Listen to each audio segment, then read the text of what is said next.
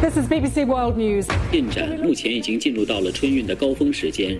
projet de renouvellement, de rassemblement. 重点地区细颗粒物 PM2.5。 나라방 뉴스 살펴봅니다. 글로벌 뉴스 전주현 외신캐스터 어서 오세요. 네, 안녕하세요. 영국 정부의 기밀 보고서에 러시아군이 현재까지 3만 명 이상의 병력을 잃어서 피해가 확대되면서 내부적으로 붕괴될 위험성까지 있다. 이런 내용이 담겼어요. 그렇습니다. 영국 미러지가 영국 정부의 고위 분석가가 작성한 러시아 침공 비밀 분석 보고서를 인용한 건데요. 여기에는 러시아군이 현재까지 약 3만 350명 이상의 병력을 잃은 것으로 파악이 되고 푸틴 러시아 대통령이 병력 손실 규모가 우크라이나에서 작은 승리를 거두기 위해서 지불할 만한 대가라고 보고 있다라는 내용이 담겼습니다. 만약에 이 내용이 사실이라면 러시아군은 우크라이나 전쟁에 동원했던 15만 명 가량의 병력 중에 지금 20% 이상을 상실한 셈이 되는 건데요.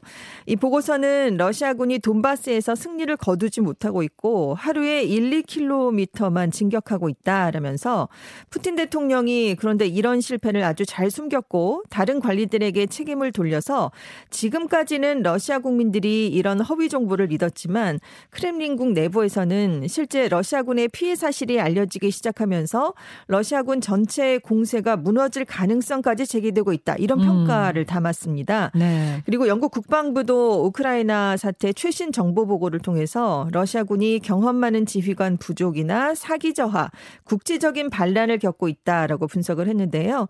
우크라이나 군의 최근 추산에 따르면 전쟁 이후에 러시아 군인 약 3만 350명이 사망을 했고요. 전투기 207대, 헬리콥터 174대, 뭐 이렇게 러시아 군용 차량 수천 대 이 정도가 파괴된 것으로 지금 파악이 되고 있습니다. 유럽연합의 정상들이 러시아산 원유 수입을 부분 금지하는데 합의했다고 하던데요.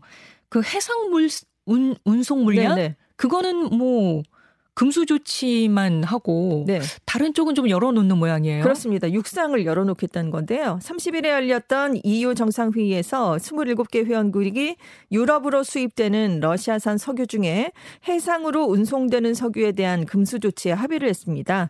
EU는 이번 합의로 수입이 금지된 규모가 러시아산 원유 수입의 3분의 2를 차지한다. 그래서 러시아의 전쟁 자금원에 큰 손실을 입힐 것이다라고 설명을 했습니다. 네. 실제로 EU의 러시아 산 원유 수입은 해상 부문에서 한 65% 정도, 송유관 수입은 35% 정도를 차지하고 있는데요.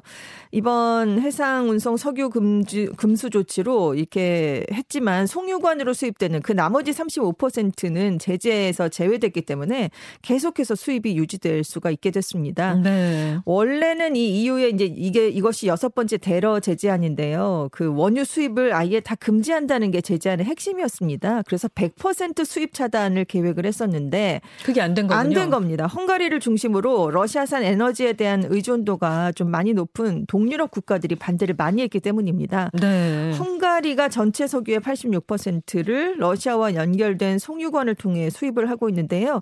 체코는 97%, 슬로바키아는 100%를 수입하고 있는 아, 러시아로부터. 네, 그런 상황이었습니다. 그래서 EU가 이번 회의에서 부분적인 금수 조치만이라도 합의를 하기 위해서 일단 송유관 제재는 제외를 시켰고 그럼 이 제재를 언제까지 유예를 할 것이냐 이 기간도 정하지를 못했거든요. 음. 그래서 과연 이 6차 대러 제재한 효과가 있을 수 있겠느냐 이런 논란이 좀 커질 것으로 예상이 되고요.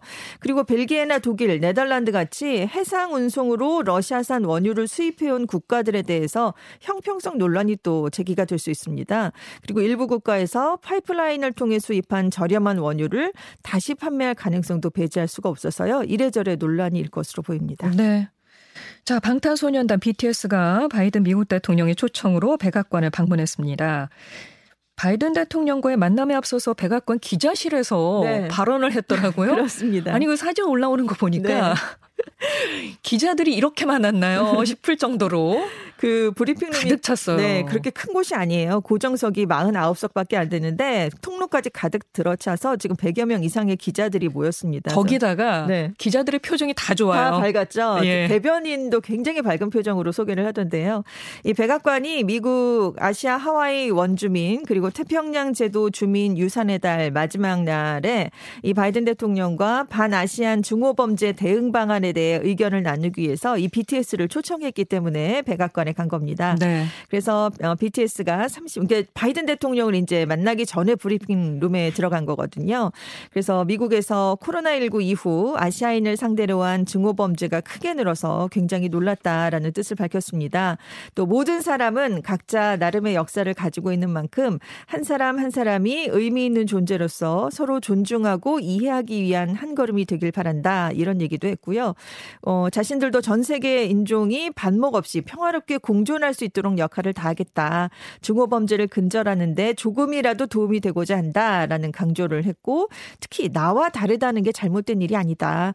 옳고 그름이 아니라 다름을 인정하는 것에서부터 평등은 시작된다라는 얘기를 남겼습니다. 네. 그래서 이제 바이든 대통령도 만나게 됐고요. 그래서 이제 아시아계에 대한 혐오 범죄와 차별 근절에 힘을 보태겠다 이런 내용을 담았습니다. 네, 우리나라 문화 사절로서뿐만이 아니라 네. 이제는 정말 전 세계의 네. 평화 사절로서 그렇습니다. 제 역할을 톡톡히 하고 있습니다.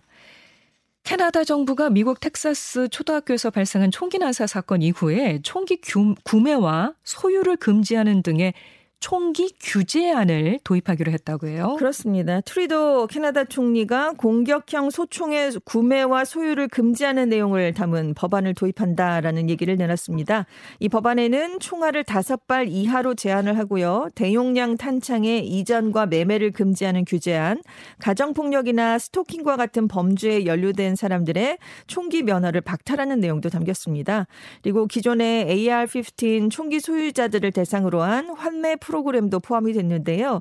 아마 올해 말부터 이렇게 총기를 정부가 구입하기 시작할 것으로 알려졌습니다. 네. 왜이 총기냐면 이 AR-15이 총기 난사 사건에서 가장 많이 사용되는 총기이기 때문입니다. 네. 이 트리도 총리는 스포츠 사격 또 사냥 이외의 용도로 일상생활에 총기가 필요가 없다.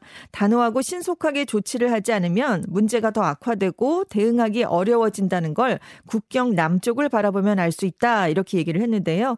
최근 21 명이 사망했던 텍사스 초등학교 총격 사건을 지칭한 것으로 해석이 됐습니다. 네. 캐나다가 2020년에 22명이 사망했던 총격 참사를 계기로 1,500종의 총기에 대한 규제안을 도입한 적이 있거든요. 그래서 BBC는 이번에 도입하는 법안에 대해서 총기 소유 자체를 전면 금지하는 건 아니지만 총기를 새로 구입하는 일은 불법이 될 것이다. 그래서 개인이 소유한 권총의 수를 현재 수준에서 동결할 수 있다. 이렇게 전망을 했습니다. 네. 어, 상하이시 봉쇄가 오늘 해제된다고요? 그렇습니다. 두 달 동안 전면 봉쇄가 됐잖아요. 그래서 봉쇄가 풀리고 주민의 이동과 기업의 운영이 허용이 됐습니다. 하지만 고위험이나 중위험 통제 구역으로 지정된 곳은 이동이 계속 제한이 되거든요. 그 대중교통 정상화도 단계적으로 이루어지기 때문에 완벽하게 정상화되기까지는 조금 더 시간이 걸릴 것 같습니다. 네, 지금까지 외신캐스터 전주현 씨 고맙습니다. 네, 감사합니다.